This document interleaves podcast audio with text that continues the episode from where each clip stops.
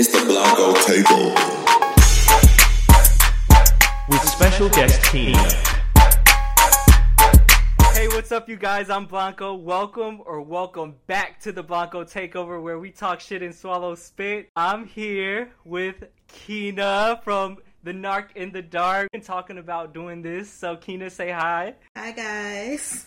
So, Kena is one of my really good friends. Like, we've been talking about doing this podcast for a long ass minute now. And honestly, this is full circle for us um, just because she was one of the few people that I shared this podcast with at the very beginning. All my ideas, all my crazy topics that I was going to talk about and she fully came through and supported everything that I was doing. And we're here guys finally for episode number 10 uh, for this episode we're going to be talking about lies and manipulation. And we're gonna we're gonna give uh, Kena a little introduction so I hope you guys can hear us perfectly fine we are doing this through online so I hope you guys can hear us perfectly fine but we're gonna take it right to the beginning to how we even met. I did talk Yeah. about Kena in my very last episode in episode nine, and I have her podcast linked in the bio as well. So make sure you guys check that out. But we're gonna take it back to our roots, I guess, where we met and stuff. So we did start off working together, and I did end up training her at one point. Do you even remember Kena, like what it was like? Yes, I remember. You were basically really shy. Um, Oh and so God. was so was I because I had no idea what I was doing. But you were super professional, super nice. Like we had great conversation from the very beginning during Mm-hmm. training and everything. So, and I remember you asking me if I had kids or how many kids I have. Right, yeah, because stuff like everybody, everybody at work, like, eh, I don't know, for some reason, like, everybody got like six kids, so I just wanted to know, like, if you had kids or not. But Nope, I, no there, kids yet. but there was one thing that I wanted to talk about. So I don't know if you remember, but when we first when I first met you, uh, we did have like those moments where we would do like small talks and stuff like that while I was training you, but we never had like that actual like connection. I guess at the very beginning, uh, we were more so like coworkers. We weren't really friends at the time. Right. But um, I don't know if you remember, but it wasn't until I think we were working together at one point, and I I don't, I don't even know how we came across each other. I think we, we were working in the same aisle or something at work, and you were you were asking me for advice because that's one thing Kena does, and she's gonna ask somebody for advice, and she Yeah. loves that feedback, and I love that about her because she's always like trying to figure out like what's the best option for her with things. Yeah, like that that was pretty cool and I wanted to think back to that moment. I was just like, okay, I feel confident in telling her my business because you know at that very moment you were telling me what was going on in your relationship. Yeah. And you were one of the few people that I did come out to at work. So I just wanted to hear what your reaction was to that. Well, first of all, the way we started talking, I remember is because you gave me and one of your other trainees your phone number, and so we could call you with questions like pertaining to work.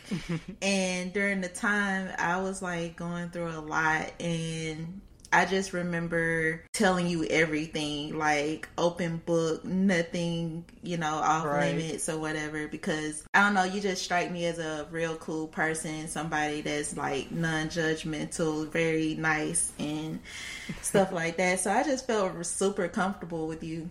And then suddenly we just started talking about each other's like relationships, and it probably took us like weeks later, like a few weeks after training or whatever. And I remember you were banning. I think we maybe we both got sent out to Ben or mm-hmm. something. And we were like having a conversation in the aisles on the phone. And then when you told me, I don't know, I just didn't, I didn't feel anyway. I didn't feel anything because I guess the only thing that really just ran through my mind was, oh, okay, like you know, because it's not like you're a parent, like you just didn't strike me as like flamboyant or Oh, anything. So it was like. I, you know, I just never would have known if you hadn't told me. So I just would have like, okay, you know, it was just like whatever. so Oh my god. yeah. Okay, well, real recognize real, and I I got that same energy from you. Honestly, like you really struck me as somebody that you know is very confidential, even though you were trying to get like people's opinions on what was going on at your life at the time. But you just gave me that vibe, and I in that moment I felt like I had to share that with you because I was also going through stuff like relationship wise, and I wanted to share that with you because I did want to connect with you in that way. But I think what really got me was when we started talking even more, and you were uh, telling me this story about how you had a boyfriend at the time, and he was like way older than you or something like that, picking up a TV from your ex's house that you did not want to uh, pick up. If you could tell us about that a little bit. Okay. So, yes, I was dating this guy that was much older than me and the way we met was he was he was my teacher in high mm-hmm. school.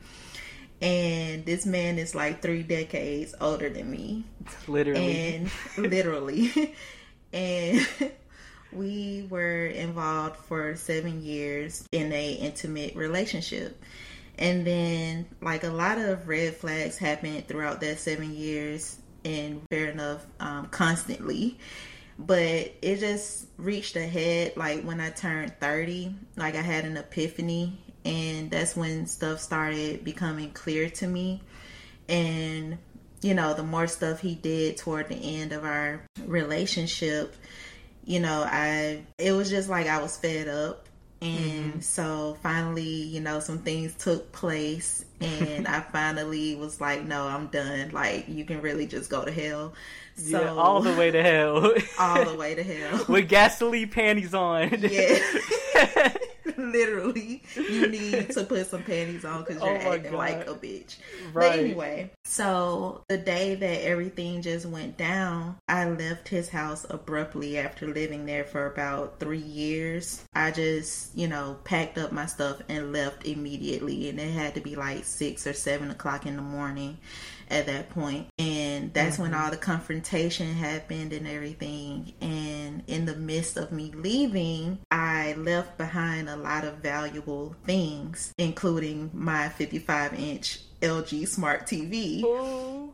and and so I went to my best friend's house. Like she let me um stay there, and it's crazy how everything lined up because she was going out of town and she had already asked me to watch her house and her dog and everything before mm-hmm. any of this popped off. Like I had no idea this this was ever gonna happen. You know, it just kind of lined up. And the same, the very day that I confronted him, and you know, I got the hell out of there. I ended up going to her house, and you know, of course, it was just a situation where, girl, I need to stay here for a minute until I get my shit together. so. In the midst of me, you know, staying there, I realized that, damn, like, I don't have my TV. Mhm. And, you know, during the time I didn't give a damn about the TV. Like I just cut it as a loss. I I was just like, you know, fuck that TV and everything. I Mm, left that was that there. pride. Yeah, I was just like, I don't care. Like I don't want to see you or your family again. Like I'm done. Mhm. And that included my passport, like all kinds of stuff Oh, got you left need there that. Uh-uh. yes. so I was like, oh my God, like, I, how am I going to get my stuff? And so I, you know, I was coming to you and, you know, for advice and everything. Because I don't know if you remember, but I was bawling, like crying for days. Right, Like, and I, I remember people in the warehouse. I think they were like even talking about like the story, Yeah. and I was like, "How the hell did they know?" Like, I was just like, "What the hell?" Yeah, I was just, I was in a really, really bad place. I just remember crying uncontrollably because I just didn't know what to do. And because basically my whole life just got swept from under me. Like, I didn't have a place to stay anymore. I didn't have a car because my car got totaled. So I was in the middle of a, you know, a case, like a vehicle wreck and stuff like that. So I was Yeah, just you had a looking lot to get going my on. settlement yeah i didn't have much money because i was like renting i was renting a vehicle to get back and forth to work so Mm-hmm. You know i just had to figure everything out so i lost everything basically and i had to start from scratch Right. so the way I, you know, came about getting my TV, basically my judo brothers, like the people I grew up doing judo with, they found out about it and asked me what was going on. And, you know, I'm like, how do you even know? So mm-hmm. basically, the narc, mm-hmm. you know, got was trying to get ahead of the situation. So he contacted everybody we knew before I could, so that he could get his story on out there. Right. And so, and that, you know that's one of the traits a narcissist does.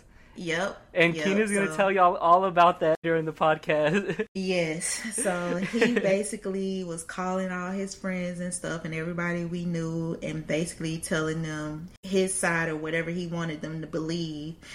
And a couple of the more mature ones called me and was like, you know, some of this don't make sense. Like, mm. I need mm. you to to clear this up because you know, basically some of his story was just contradicting himself and I don't know. So I guess it didn't make sense. So they wanted me to clarify things for them. Mm-hmm. So I was, you know, I basically told them what what was up and one of them volunteered to go over there and get you know my stuff like a lot of my stuff but a lot of stuff still got left because he refused to give it to them or whatever because mm-hmm. i guess he was just upset because i basically was done done and yeah. when he realized that that's when he started playing petty petty yeah. baby he he didn't want so. you to leave because he knew that if you left you were going to tell the whole story about what went down and yeah as you and guys you know will what? hear you know what i i was not planning to do that i didn't plan on telling anybody anything mm-hmm it wasn't until he decided to go out and start blabbing his mouth to everybody and then they started coming to me and asking me what's going on. Mm-hmm. so it was really him that put it out there. So since you want to put out lies i'm just gonna have to tell the truth you know? Right. So that's basically how that happened. The reason i asked you to tell this story was because you guys when i first heard her talk about this I was just like, this girl is lying. Like, what is she talking about? Because I don't know if you guys ever had like people in your life, like even like friends, shit. They'll tell you like a story about something, and then you're just like, yeah, like whatever. Like it, that shit just goes right over your head. Like you're just like, this chick is lying. Like especially like nowadays, you know, people get into relationships and then they like break mm-hmm. up and get back together. So because at the time we weren't on that level to like that we knew each other like that. Like I was just like, oh, right. this girl is just it, it's just whatever. Like she's gonna get back with her boyfriend next week or whatever. Right? Yeah. no. hell no. Like I can see how it would sound mm-hmm. like a lie because it's so far fetched. Like, it is. What, it is. What person my age is involved with somebody three decades older than them, and mm-hmm. then on top of that, just like, oh, we're having a fight, but no, this is like the stuff I was telling him. It was just unbelievable. right. So I, I, I totally get it. I get it. And especially another thing I want to point out. I don't know if I can say this. We can cut it out if you want, but one thing that had me like, no, like this is a damn lie. Because the first thing she told me was he had like seven or eight girlfriends all across oh, the U.S. and I was yeah. just like, what? And she was yeah. telling me how he was going around like to, from state to state City before state, yep. before coming down to her, and she was scared that she might have caught something. Like, yeah. So, oh my god about that, so I'm pretty sure I told you like I used to travel back and forth to Hawaii. Mm-hmm. So who the hell do you know that just goes back and forth from Georgia to Hawaii? Like, right? You know what I'm saying? Mm-hmm. So I can see how that's because you know a lot of people just dream of going to Hawaii. They never, you know, they either get there or it's like a dream vacation or something like that. Mm-hmm. But for me, it was like a thing. Like oh yeah we're going to hawaii today. Like you know? Right. So that was that. And so i was in georgia. And then so he is from here. Mm-hmm. and he moved to hawaii mm-hmm. okay for a supposed job mm-hmm. that fell through as soon as he got over there, surprisingly, mm-hmm. but not mm-hmm. surprisingly. Coincidentally. Co- coincidentally, exactly. So he got over there, and then all of a sudden, so I'm like, okay, since the job fell through, why don't you just come here where you actually have a home and you're able to get a job? You know what I'm saying? Right. So it's just kind of weird why you would stay over there with nothing basically. Right. So basically starting from scratch all the way across the Damn US. country. the country. You across the country with nothing. So I just didn't understand that. But now everything makes sense. Mm, the math is But mathing, I- y'all. The math is definitely mathing. So basically, when he decided to come back here for a break or whatever, instead of coming straight back here like he told me he was, he was like, "Oh, I'm coming back. You know, it could be three days, it could be four. You'll you don't know because I'm trying to surprise you," type thing. But really, what was going on is he flew from there to Texas, where his other bitch was, and spent Oh, however gosh. long he was gonna spend there and you know basically it was just up in the air when he was gonna come back to georgia so telling me like oh it's a surprise you know knowing that oh i don't know when i'm coming back because you know i just want to spend a few days with this woman Mm-mm. so that's how that's how he worked that out. So when he finally got back to Georgia, you know, I had already had my suspicions because it was like, why are you being so sneaky? Like, you know, why Right. can't you just tell me the day you was coming back, or you know, you should know your flight. Like anybody that books a flight would know like what day they're coming or whatever. I didn't understand the surprise factor. Like, Mhm. you know, who are you? Right. But- and I want to point out another thing like that really proves like how not just how naive you are, but how anybody can be cuz this shit can happen to anybody, especially Yeah. like me like when she was sharing this story with me. If y'all listen to my podcast like I'm naive as hell too, so this shit would have gone right over my head. I was like I would have been like, "Oh, you know, he's just, he he doesn't know his Yeah. flights, like it's just whatever." hmm yeah, and um, so basically, when he got back, I saw the little del- Delta tag on his suitcase. Cause I was trying to figure out where did he come from. You know what I'm saying? Because how you left Hawaii on this day, but you're here on this day. You know what I'm saying? So. Mhm. You had a layover somewhere, but why were you there for days? You know what I'm saying? It just yeah. it, it just didn't make sense to me. I was just like, what do you expect me to believe? Like, I guess he just thought I was dumb, or maybe he was just dumb. I don't know. I don't. I Oh really don't even know. So Kena was telling me like all these stories. Um, she was remembering like little bits and pieces of like what went on with him when she stayed at his uh, family's house and everything Mm-hmm. like that. And one of the things that you said that kind of shocked me too is how you basically manifested the relationship with him. So, Oh, yeah. can you, because again, remember, y'all, this was her teacher she's talking Mm-hmm. about, her former teacher. So, can you take us back to like him in school, like how you, when you first met him and stuff like that? Yeah. So, okay. So, it, at Narc in the Dark, I have this episode. My very first episode is called Crushing in the Classroom. And basically, the day, the first day that he walked into class, I had a crush on him. It was like a crush at first sight type thing. And I don't know if it was just his charisma or whatever, because I mean, he's not the most attractive man in the world anymore. But then I was just head over heels for him. I don't know, he was just this older guy that was very fit and in shape and stuff like that. And I very well spoken, smart, educated, just seemed, you know, to have a little swag and stuff like that. So I, mm-hmm. I had a crush on him. So basically, I used to walk around the school saying that he was my man. Like, I literally was saying this man was my man. He just don't know it yet. Manifesting. Yep, I was like, "That's my man." He just don't know it yet, and this happened like all year round, all school year. so basically, my fellow classmates and friends and stuff like that, they used to tease me about it, and I didn't want him to know that I had a crush on him. So I used to tell them like, "Y'all need to chill." Like, I don't want him to know because I didn't want the dynamic of our, you know, relationship to to shift like to where he started being standoffish and stuff. But he treated me like I was his favorite student. Like Mm, he was the playing those school mind games. Yep. As the school year progressed, um, it was like he treated me like we really got really close, like really close. and to where we were like inseparable. Like he had a boot camp in the mornings before school started, and then he used to pick me up from my house, take me to the boot camp to work out with his like um, class, and then take me to school. Like that was Oh after that was after he stopped working there. That was like the next year. But while he was working there, you know, I just used to smell his cologne in the hallway and stuff. And I was like, oh my God, I smell him like he's here, you know, walking through the hall.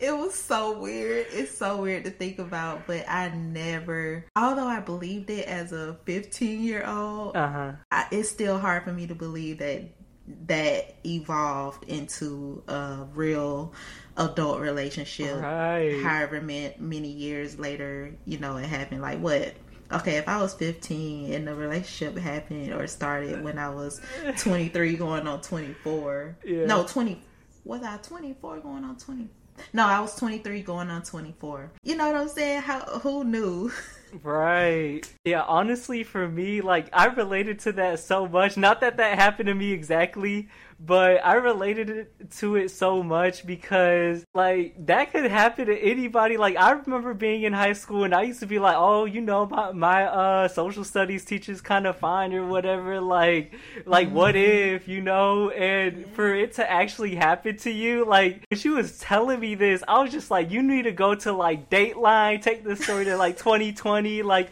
everybody needs to hear about it. It's Yeah. just crazy ass story. I wanted to talk about how like the term narcissist came mm-hmm. into play with that relationship. Okay, so of course, like during the course of our relationship, I didn't even know what a narcissist was. Of course, like maybe we've all heard the term narcissist at some point in our lives, mm-hmm. but we all think of a narcissist as a person that's obsessed with themselves or Right, just that's all into thought. themselves or maybe selfish, somebody that's self centered and stuff like that.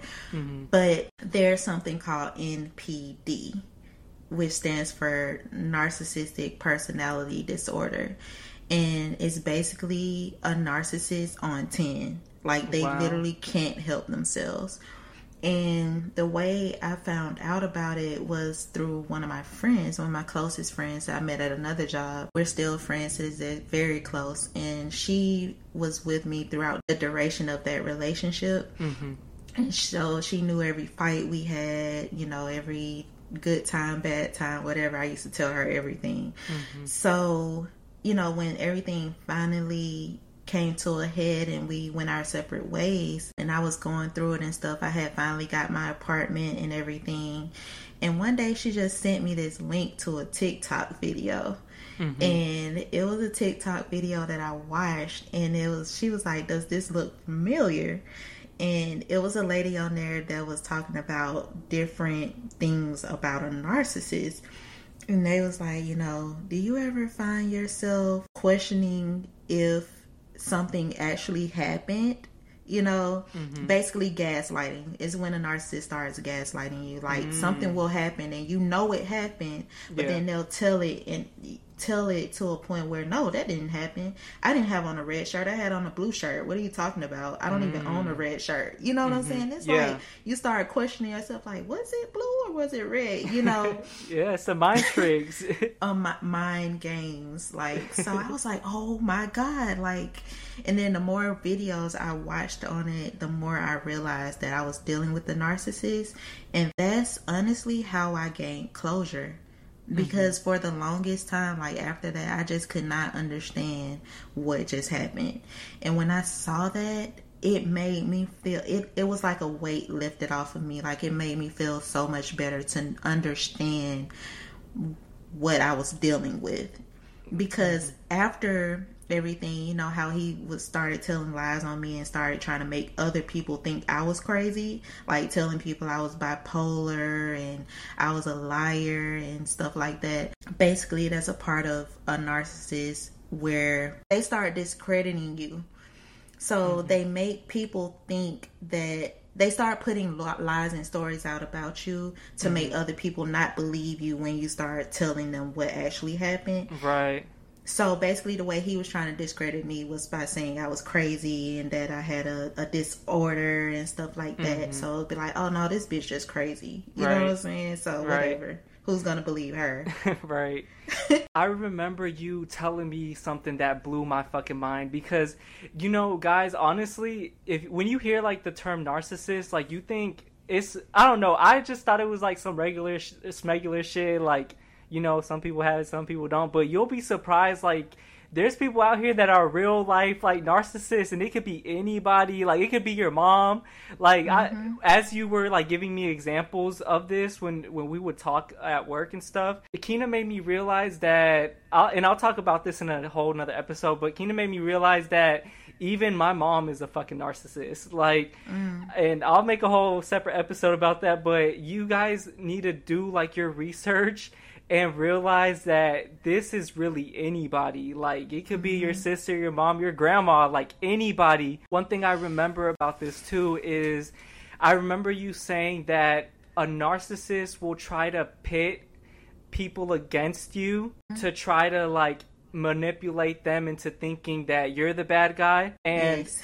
that is crazy as hell because honestly guys i know a couple people that do that. Like they'll they'll try to they'll try their very hardest to keep two specific people away from each other never in the same room because once they get do get together, they'll start talking and mm-hmm. they won't say the things that the narcissist wants them to talk about. Yes, yes, it's called control and it's called triangulation. They actually mm. have a mm. real term for it. See? It's called triangulation. Mm-hmm. So basically, my triangulation story um, started with another woman. So this woman mm. was actually uh, one of my fellow classmate's mother. Mm-hmm. And before we ever got into a relationship, I didn't like her, and I didn't know why.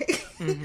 Like it, it starts off like this person, I don't like them, but I can't even tell you why. And so it's like, okay, now knowing what I know now, he made he would tell me little things, you know, or do things with her in my face and it would kind of be like why you know why is she acting like that with him when they're not in a relationship? Because he had already told me they're not together mm-hmm. but he told her that they were. So of course she's gonna be flirting with him and talking to him and touching him in some type of way.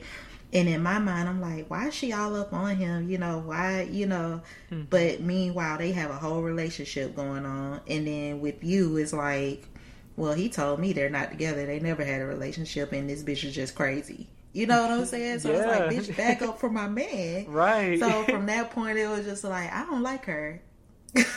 so. Yeah.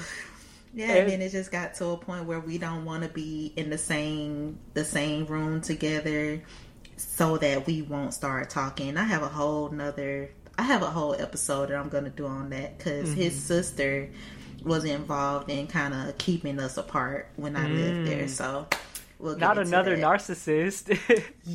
Yes.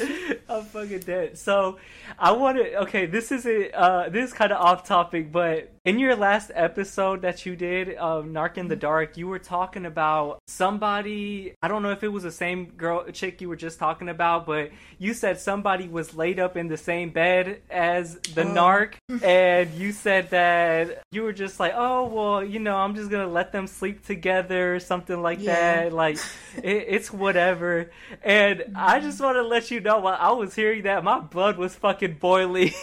Yours? Yes, because listen, it is so crazy because if you guys listen to her episode, you'll be like, how did she even let, you know, how did she even let that happen?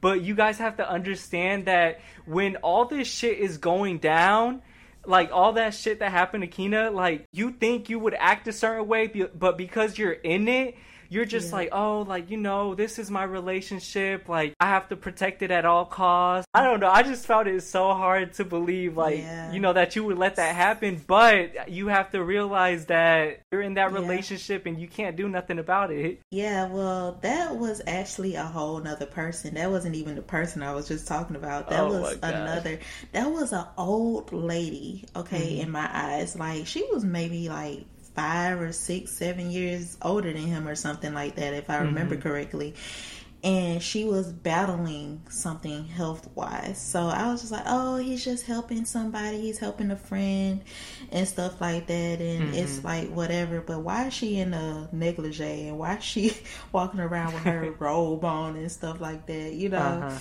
and so it was just like whatever you know this is this is just his friend or something like that so because mm-hmm. i'm in my mind i'm like bitch i'm 10 times i'm young i'm vibrant i'm fine like there's no way he's sleeping with this woman so it's like whatever i'll let them mm-hmm. do whatever. And then on top of that, they've already, he's already established with me that this is what it is. And, you know, remember that episode I, I was talking about the alpha male, mm-hmm. You know what I'm saying? And him being in control of things. So yeah. it's like, okay, I, I trust, I trust that this, there's nothing going on because he told me that there's nothing going on. So there's no reason for me to question it, although I was still questioning right. in the back of my mind. Mm-hmm but I didn't like it. But outwardly, I'm just like, okay, whatever. Nothing's mm-hmm. happening. I think a lot of this that comes to play also is the age difference, the major mm-hmm. age difference. And I know you've mentioned before in your podcast as well that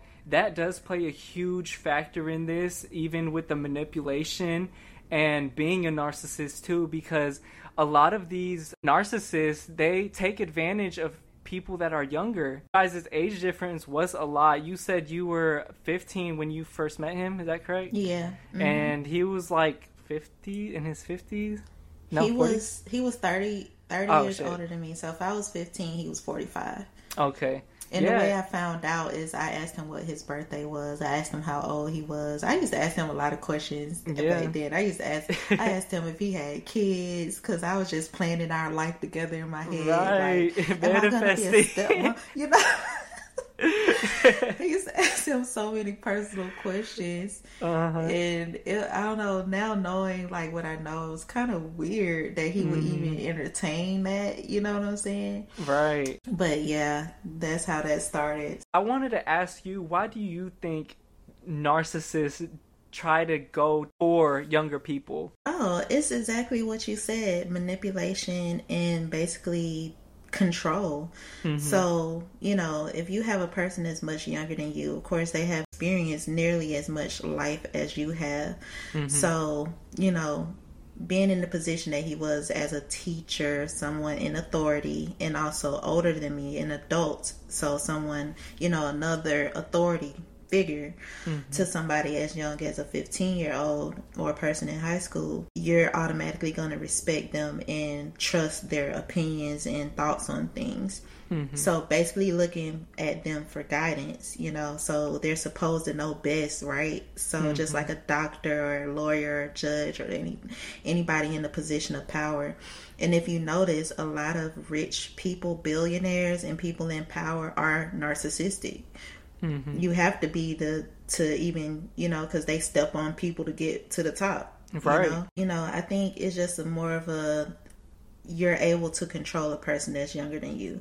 Cause shoot, think about it. Us at our big age, we can look at a six year old and tell them something and they're gonna believe us. Right. You know, they're gonna do what we say do because we're supposed to be the person in control because we're much older. So we're supposed to know more, right? Mm-hmm. So I don't know. And then in the beginning of our relationship, I just remember him using my age against me a lot. Mm-hmm. So anytime we would argue or I would disagree with him on something, he would be like, "Oh, you're just immature. Oh, you're, you know, you need to grow up." That was his favorite thing he used to say to me. You need to grow up. You need to oh grow up. You know. Mm-hmm. But it's like, if I need to grow up, why are you with me? like, right. why are you? Why is your old ass with me? Mm-hmm. Go find somebody your own age. And that's another thing. Usually, people his age can't pull a person their age because a person their age would know better. Right. You know what I'm saying? And do better. Right. Mm-hmm. So they can't control somebody their age. So that's really what it's all about control and manipulation. Okay, so we're, we're going to skip a little bit to obviously you guys ended up in a relationship. Do you want to kind of touch on what happened, what went down the day that it actually happened, like you guys being intimate and all the details? Oh yeah, so just a Of little bit because because you guys she does talk about this in her last episode so make sure you guys check that out So yeah, so basically, um, up until that point, I guess tensions had built up. Like, you know what I'm saying? It was like, you know how you have a crush on somebody for so long and then you just don't ever think it's ever gonna go anywhere, but you're Right. hot for that person. Like, you think they're so hot. So, of course, Yeah. some things they wear or do turns you on. mm-hmm. So finally, when I became of age, I started dating this other guy. And when I started dating him, I noticed he couldn't stand him. And he had no reason to not stand him in that moment because I never introduced them, never told him anything bad about him or anything. It was just automatically.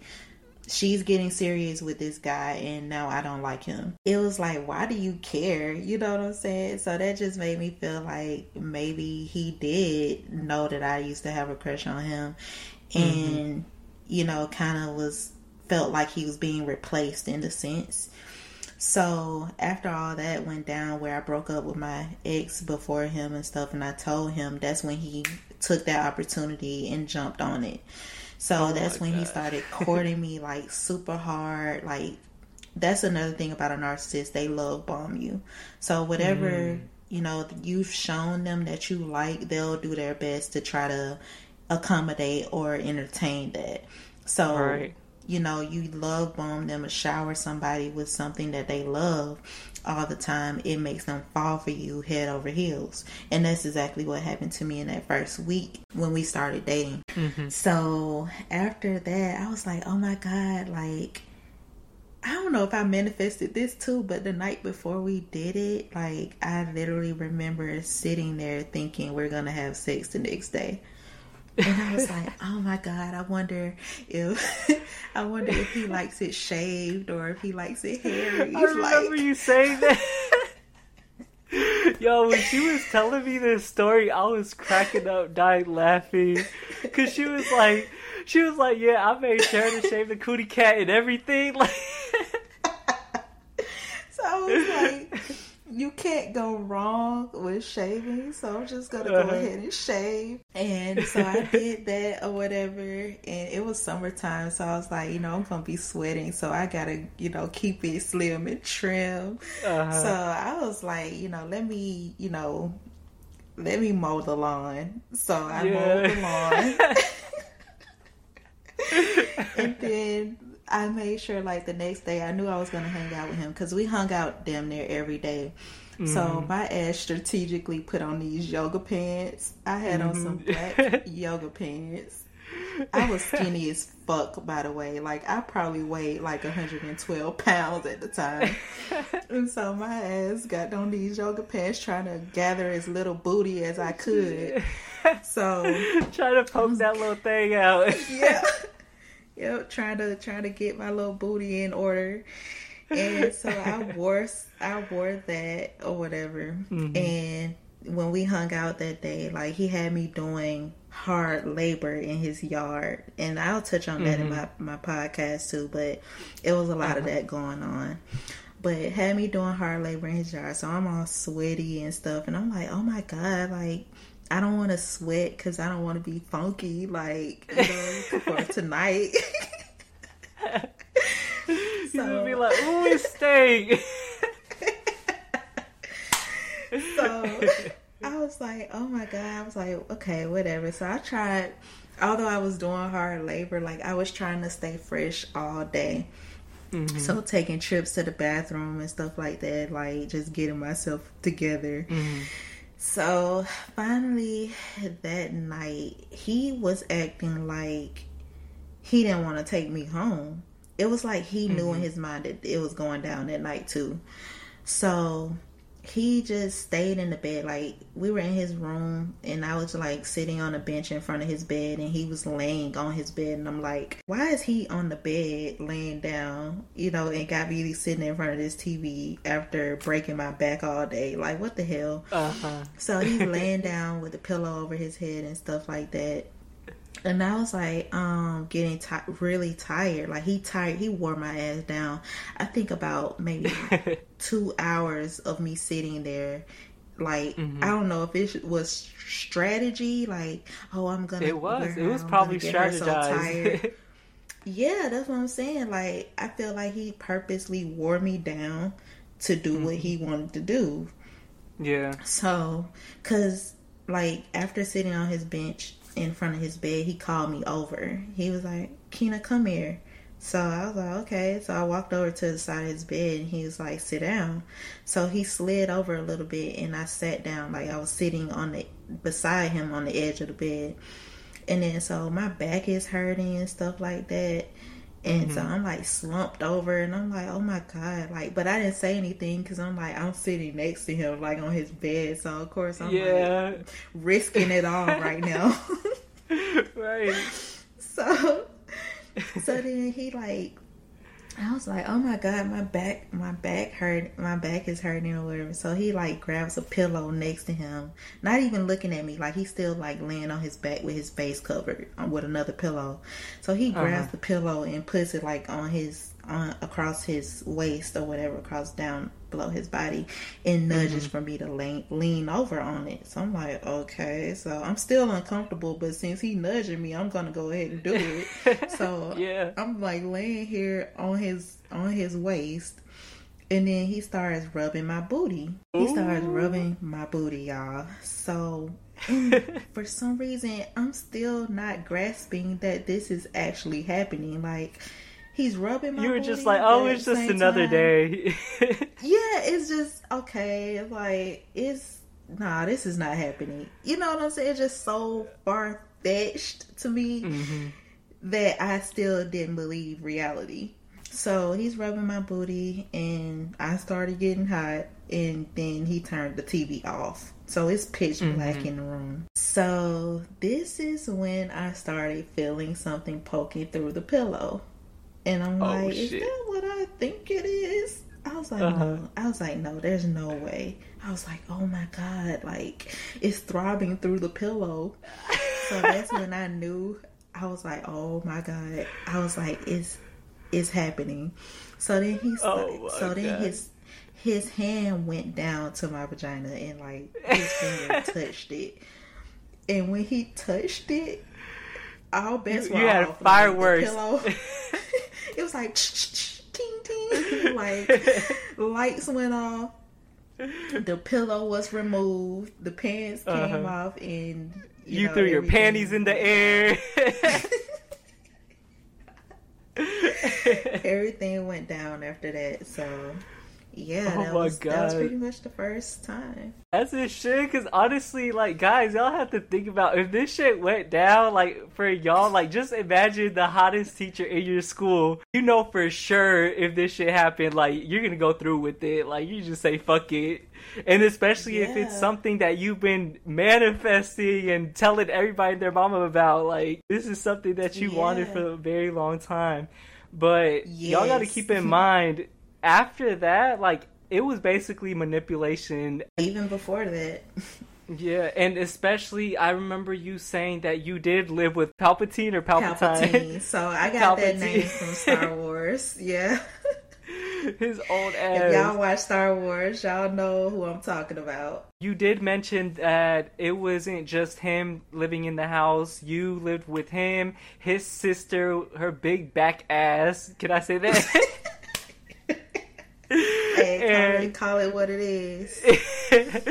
and her, uh, his mom, and whoever else was up and down running through the house. That must have been hard because, guys, if y'all don't know, I mean, I will talk about it in another episode, but I also lived with one of my exes. Well, not lived, correction. I stayed at his house for a couple days a week. And y'all living with somebody's family is not it. Like, just too much fucking drama goes on. Y'all do not want that. And they're Um, always in your business. Right. I feel like my biggest question, like, obviously you guys is dated and all, but what did your friends think about this? Like, what did you tell your mom? Like, what happened? Okay, so to this day, I have not told my mom. Pretty sure she's figured it out by now, but I really didn't tell many people in my family. Um, my friends definitely knew. Like, I don't have very many friends. I don't consider everybody my friend. Like, I feel like that word is so overused people just calling people their friends, you know, just because they know them. But no, mm-hmm. like my friends, I can count them on one hand.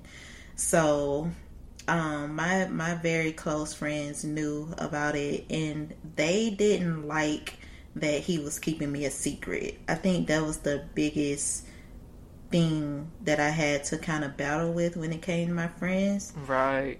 Especially in the beginning, they was like, "Oh, you know, why can't you tell anybody about this because you know mm-hmm. imagine dating somebody exclusively because i'm i don't cheat like once i'm with you i'm with you yeah. so imagine being with somebody for seven years and not being able to go out on couples dates not being able to you know just do normal things that couples do i was deprived right. of that for seven years mm-hmm. so my friends were like you know my friend in California specifically, she was just like, Are you his little plaything? Like, you know, I feel like he's just using you for his own purposes mm-hmm. and, you know, getting what he wants, but you're not getting what you want. You know, you want a family, you want to be married one day.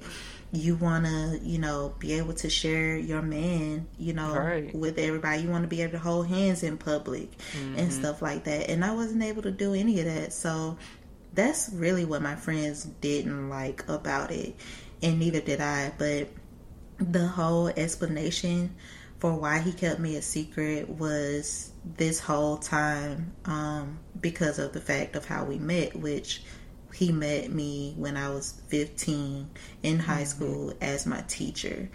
So the first thing that's gonna jump to somebody's mind was, oh, he was fucking with her when she was 15. He's right. a child molester, you know. Mm-hmm.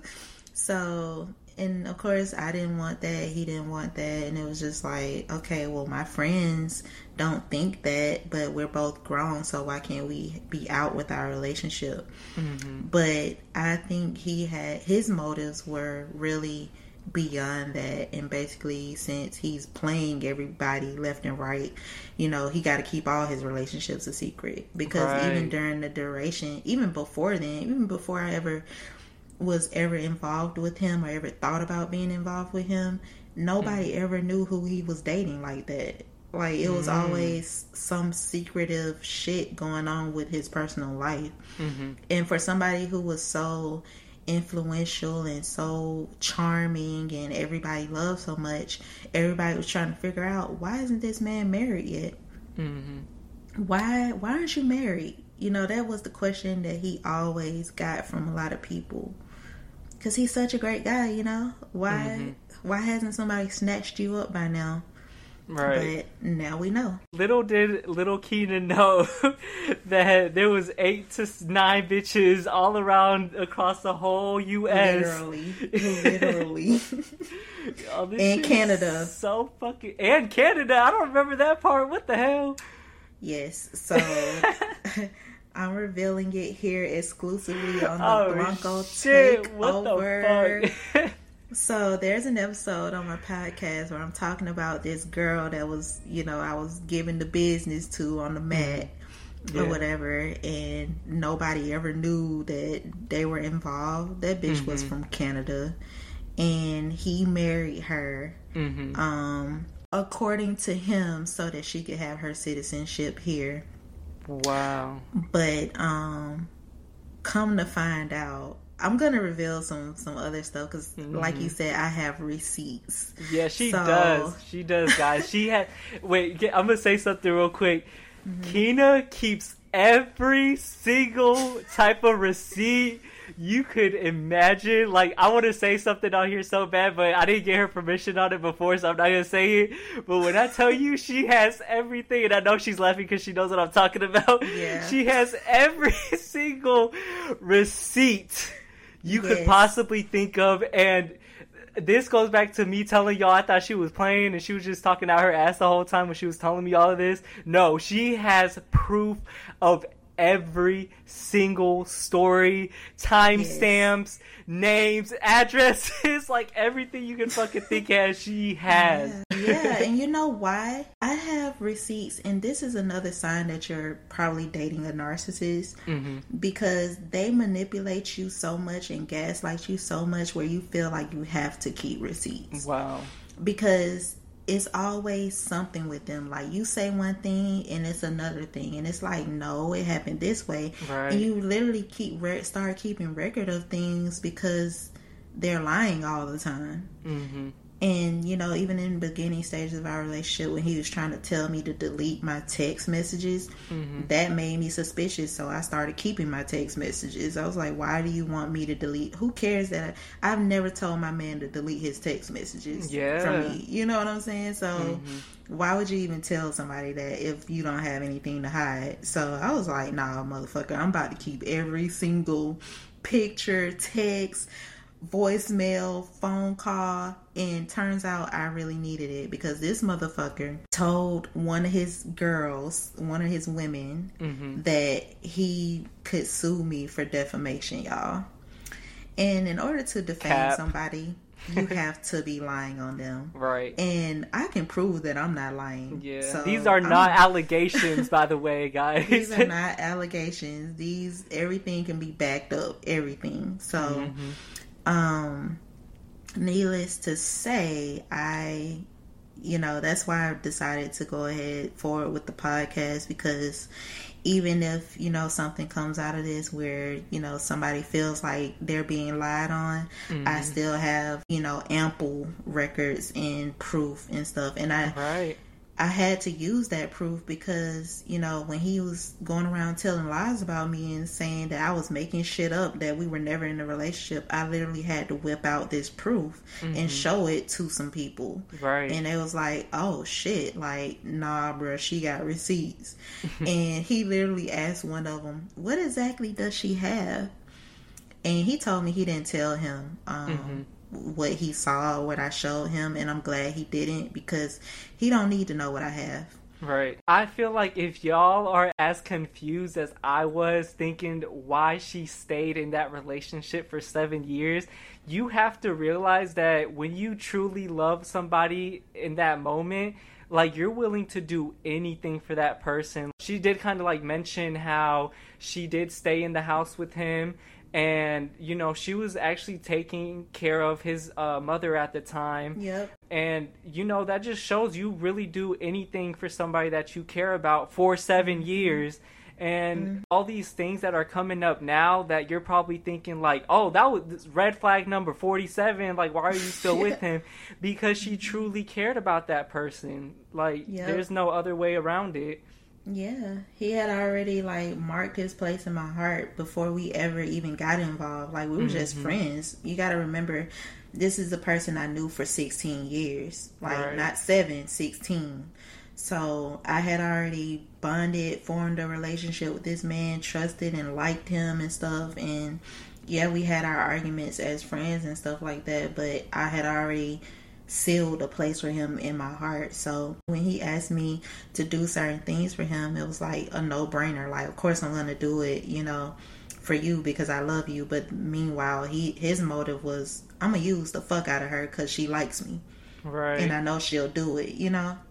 Right. And even back to what you said a little bit before, talking about how he was like keeping you a secret um, for so many years you guys, I related to that in so many ways just because when you're in a relationship, sometimes your partner isn't even out yet. So you have mm. to be mm. that secret. So I related to that so much. And it's the worst feeling ever. And you kind of ask yourself, like, am I not good enough? Yep. Like, like, you don't understand why, but now we know. Now we know. Yeah. Speaking on um not being good enough, like I remember, you know, just being you know, the fact that I'm so much younger than him, I just remember regretting or feeling a way about me being so young. Mm-hmm. Like, why couldn't I be born, you know, in this day or this time Wow. or why why Mhm. can't I be 40 you know maybe maybe we could all be happy if I was just much older you know what I'm Mhm. saying Yeah. and I should never have ever been made to feel like that you know what I'm saying I'm telling y'all, y'all have to tune into her podcast. Like she,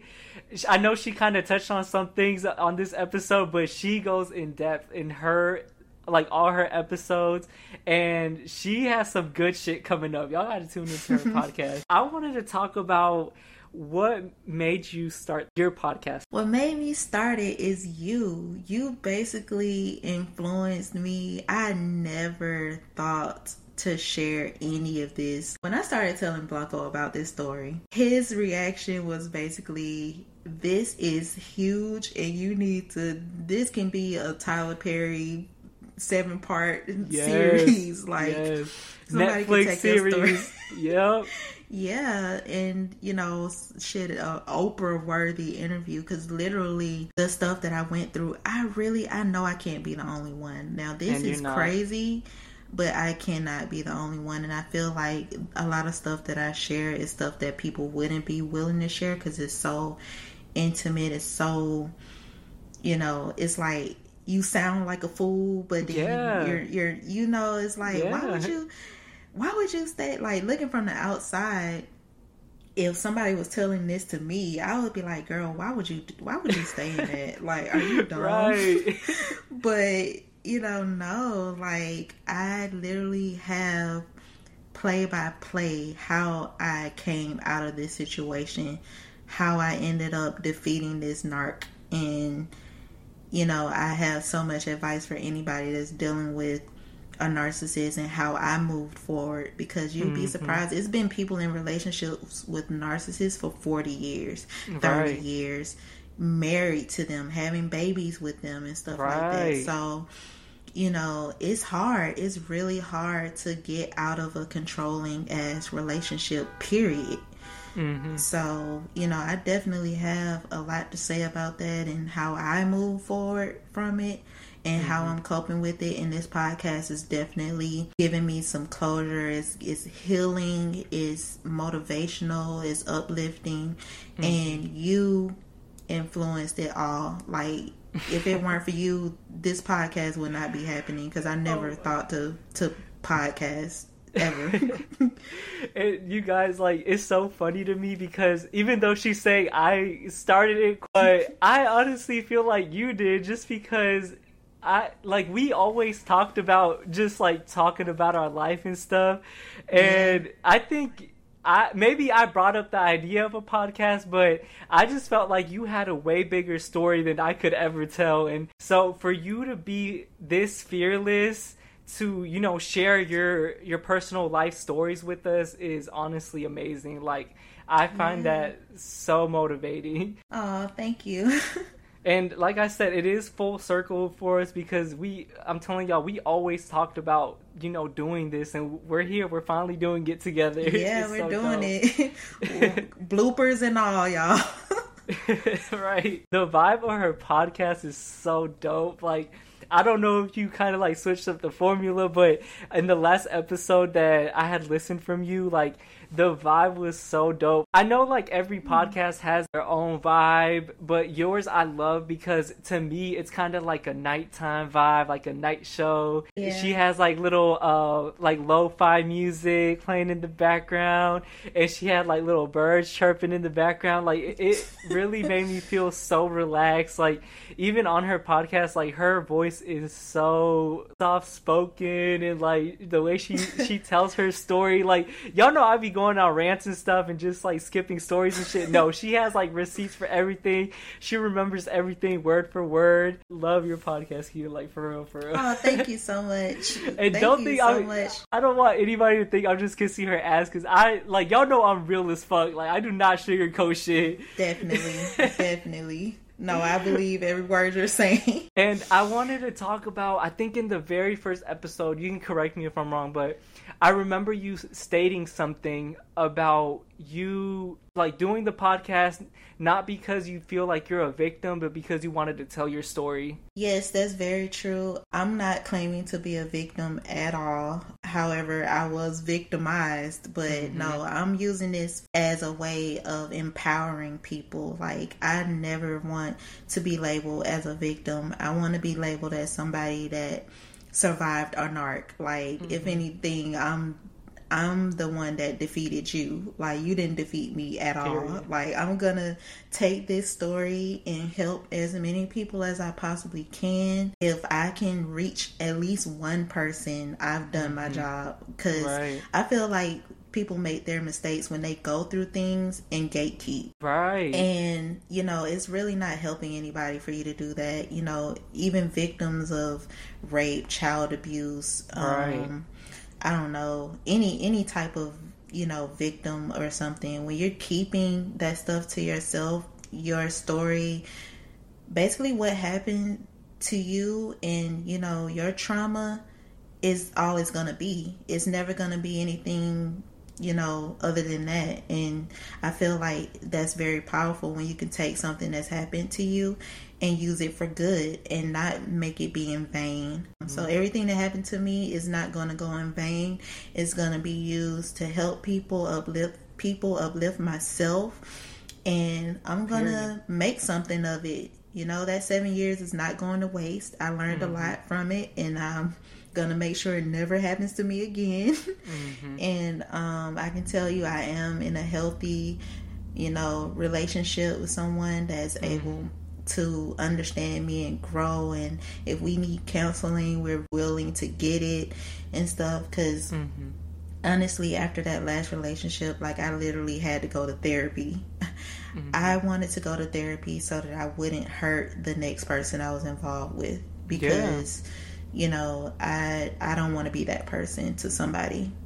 Right. And um, if I can help another person, that's what this podcast and everything and me sharing my story is all about. So, what are some events that led you to confirm that you were dating a narcissist? Well, I mean, so many can come to mind when I think about the things that he did to gaslight me and his reactions to certain things that I confronted him about so one thing you don't do is confront a narcissist about anything because if you confront a narcissist about something, they're going to flip their shit because in their heads they've lost control of you. Mm. And if they feel like they're losing control of you, they have to quickly get it back. And the way they get it back is to flip their shit. So I was just going to tell you like okay one of the stories that come to mind towards the end of that crazy ass relationship he had been acting out for like a week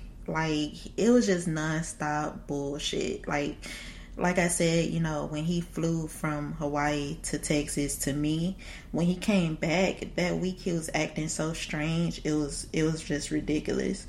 So in the course of me trying to figure out like what this man was up to because his behavior that's another way you can tell somebody's fucking with you or mm-hmm. fucking over you is when their behavior starts to change towards you mm. um it's discarding it's the discarding stage of mm. a narcissistic relationship write this down they, guys when they start discarding you is you know they usually start acting out or changing their behavior or acting mean to you and stuff like that so basically this day I was looking for a charger for one of my products, one of my, I think an iPhone charger or something.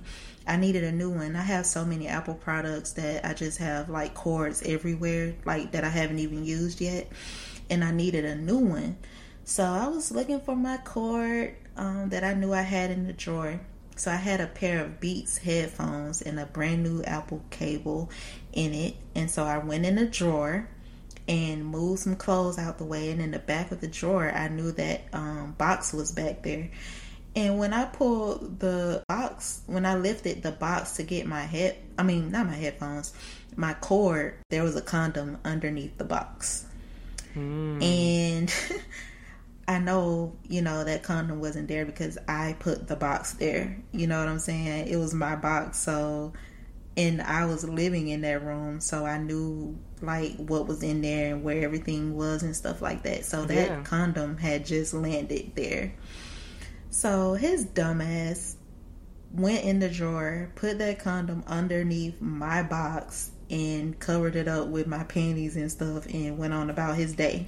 Oh my god. And honestly, this has to be divine because I have so many cables and cords everywhere. Why would I go in a drawer to my box that had been there for probably two years Wow. to get a co- a cable? You know what Mm-hmm. I'm saying?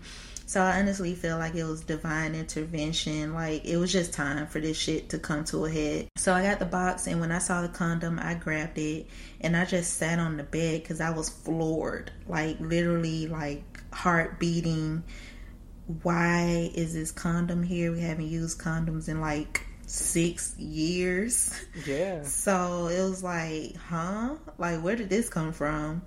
So I'm sitting there, and then this motherfucker walks into the room with a salad from Chick fil A asking me if I want a bite.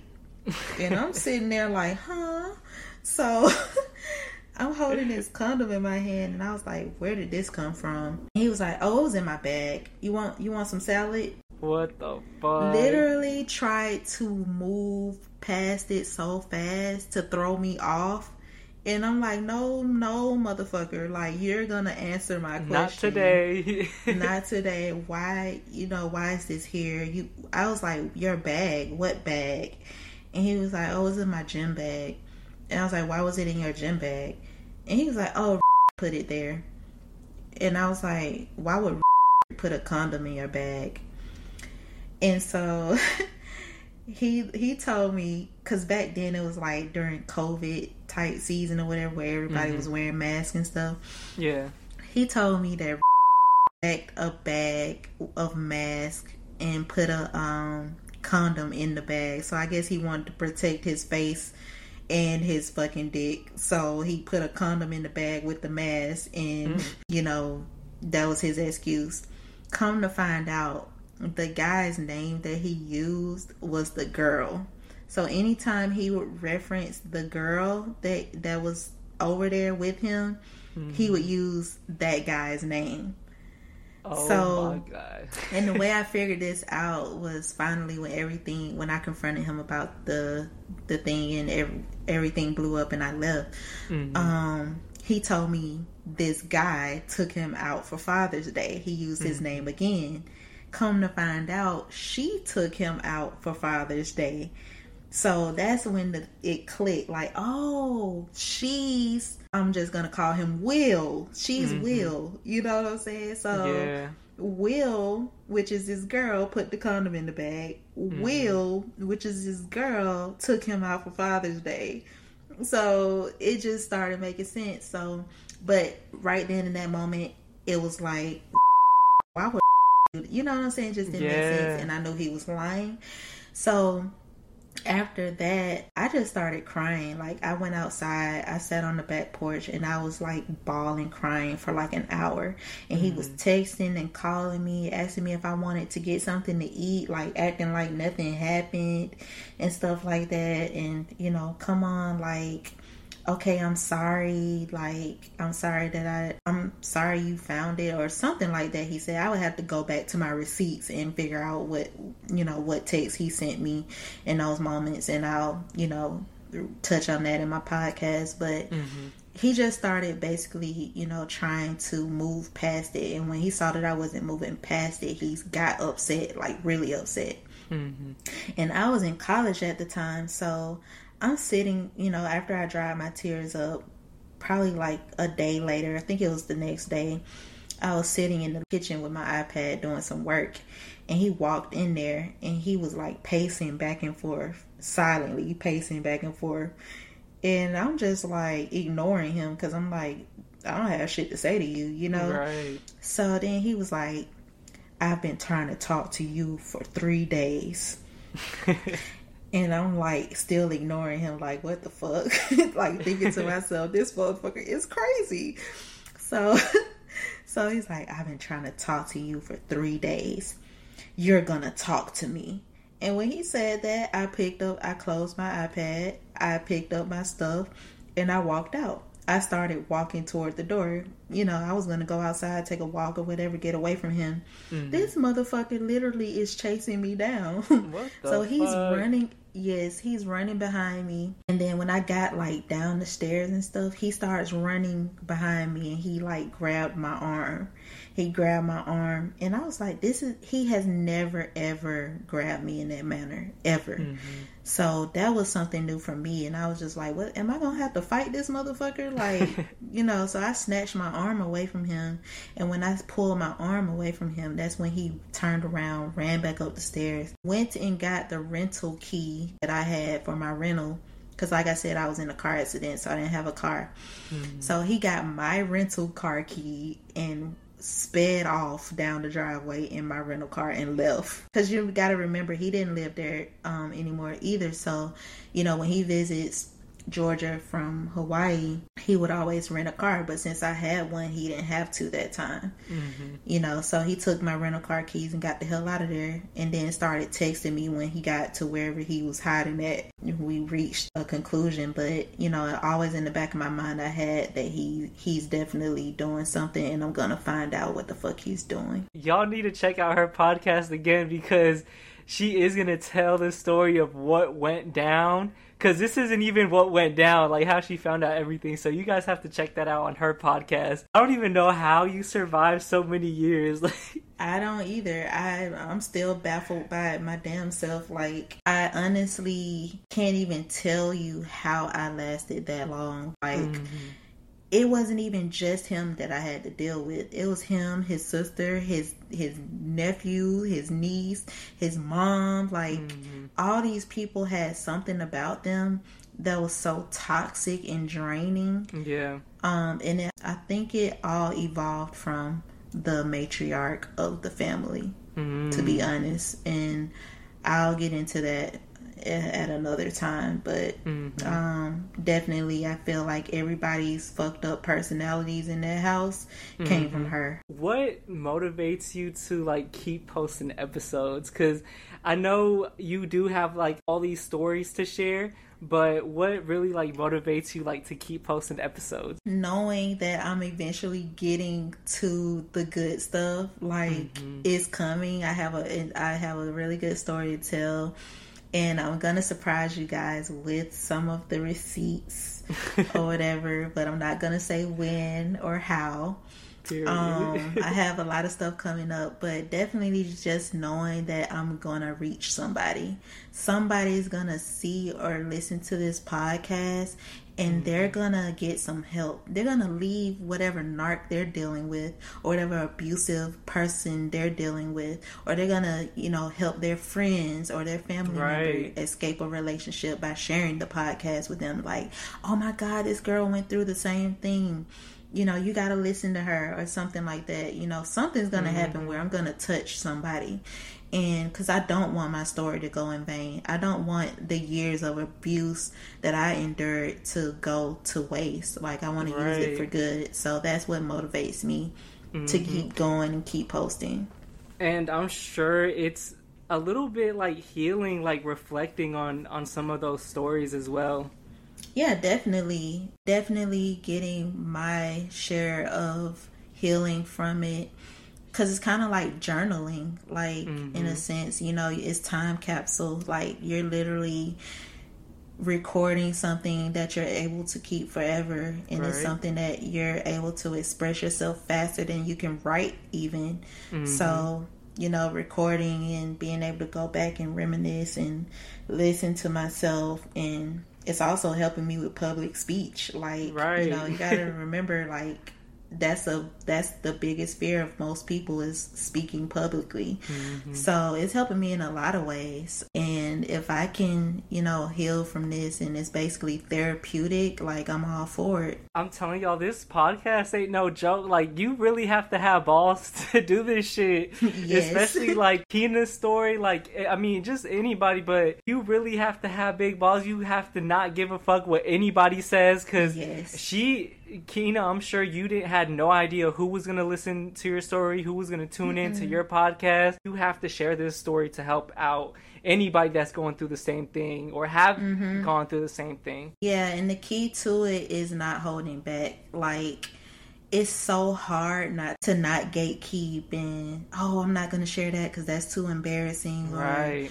I don't want I don't want my family to know that I did this or went through this or mm-hmm. what if he listens or what if his friends, you know, what if somebody I know on the street approaches me about this podcast? Like honestly, you just have to be fearless and you can't hold back cuz if you hold back, you know, that one person that you may have touched by not holding back won't be won't be touched anymore, you right. know. They right. won't benefit cuz you you held it back. So you might as well just go on ahead and be open and share and not give a damn what anybody has to th- say about it and have a good intention behind it. And all my intentions with this podcast is pure. You guys can tell too like when you listen to her podcast like i feel like you really tell your story from a factual standpoint to begin with. Mm-hmm. and you just st- just state it with facts. Like you know all this shit happened to you and I hate to say it, but you know, shit happens for a reason, and now you're here to tell your story and to share that with the world and uplift yeah. other women that have gone through the same thing. Definitely. And thank you so much for providing this platform for me to get my story out there and to promote and stuff like that. I really appreciate it because you're helping too. Like, you know, you realize that this is not something to take lightly because mm-hmm. a whole lot of people are going through it every day. Mm-hmm. So if we can get it out there, let's do it. Right, right, right.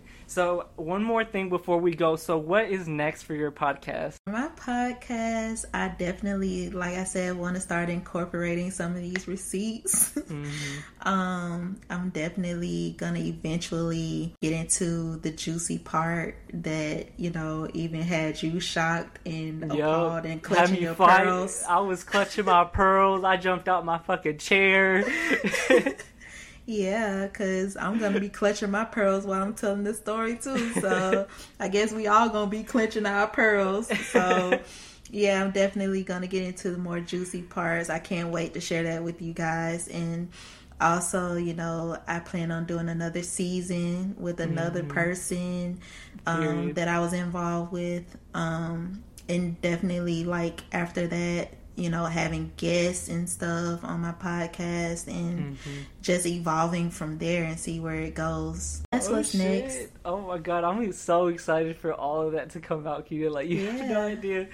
Yo, this shit is so dope. Like I can't yeah. wait for y'all to tune into her episodes. Again, I did have her link posted on the description down below. Any last words, Kena? Anything else you want to say before we go? Um, I just want to thank you guys for listening and anybody that goes over to Narc in the Dark and starts listening from the Blanco Takeover. Thank you guys so much for supporting. You know, share, comment, get involved. It's, it can really be a, a great movement. I definitely will be back, I'm sure, at the Blanco Takeover. Yup, she sure um, will. once, once she drops that bomb on her podcast, she's going to come right back over here and we're going to talk yep. about it. Best believe. Yes. So tune in, guys, so you can keep up and just keep listening and sharing and let's let's make it a, a movement and a thing. And thank you guys so much. Thank you blanco for having me. Well thank you Kena and thank you guys so much for tuning in. This wraps up today's episode. Don't forget we're both on apple podcasts now. Her podcast is linked in the description down below. If you like this podcast make sure you to rate it five stars on Spotify and on Apple Podcasts. Follow me on Instagram at SadBoyBlanco for more content and updates. And follow Kena's Instagram is to be down below in the description. Hope to see you guys soon. I will be posting next week. Bye. It's the Blanco Takeover.